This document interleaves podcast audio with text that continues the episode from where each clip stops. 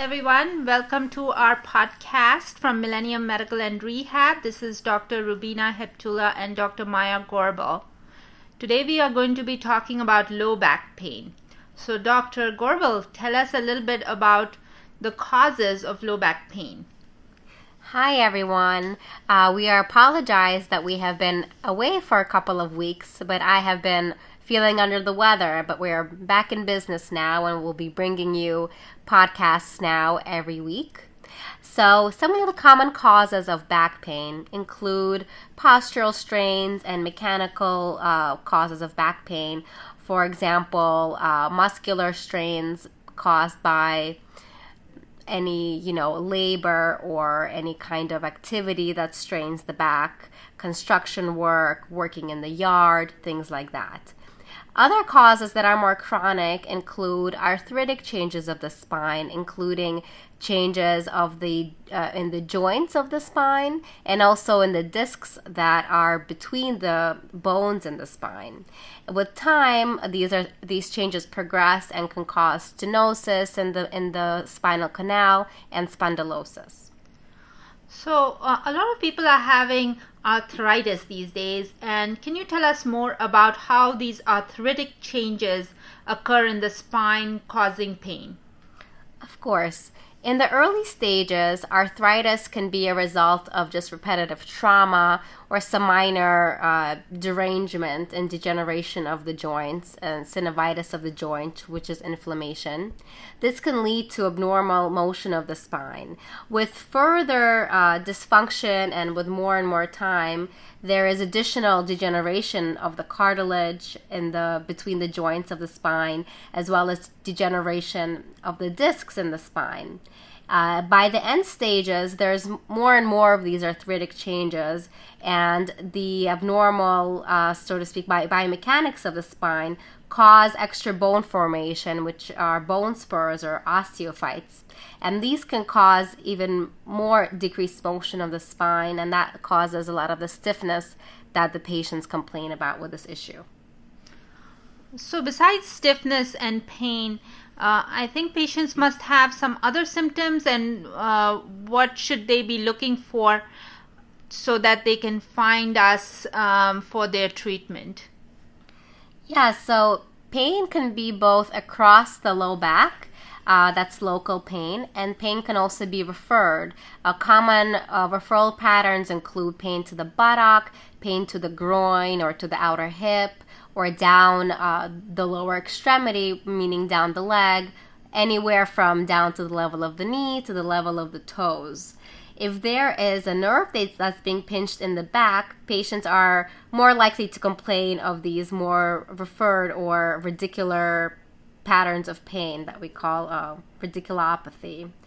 Um, so these patients also can experience some neurologic deficits such as numbness or tingling or uh, weakness in specific muscles that are uh, all connected to that one specific level of, of the nerve in the spine. In this case, uh, what does the physician evaluation for the patient be like for low back pain? Similar to a thorough examination for any musculoskeletal issue, I always check uh, for the alignment of the spine. For example, if there's a scoliosis that may contribute to the development of arthritis. So, the alignment of the spine is very important. Um, another thing is checking the range of motion of the trunk. So, having the patient trying to bend forward, trying to touch their toes, move side to side, see if there's any restrictions in the range. Checking for areas of tenderness with palpation is very important as well. Uh, also, uh, you know, there are specific maneuvers that we can perform to try to elicit where the pain is coming from or if the pain is in fact coming from a nerve that's being pinched. Also, a full neurologic exam should accompany, uh, you know, back uh, a back exam because if there's a nerve issue, then that can be um, discovered during a physical exam. So, this includes checking for the reflexes, checking the specific muscle groups in the legs, checking for sensation as well. Um, X rays and MRI are some of the imaging studies that can be helpful to determine where the pain is coming from.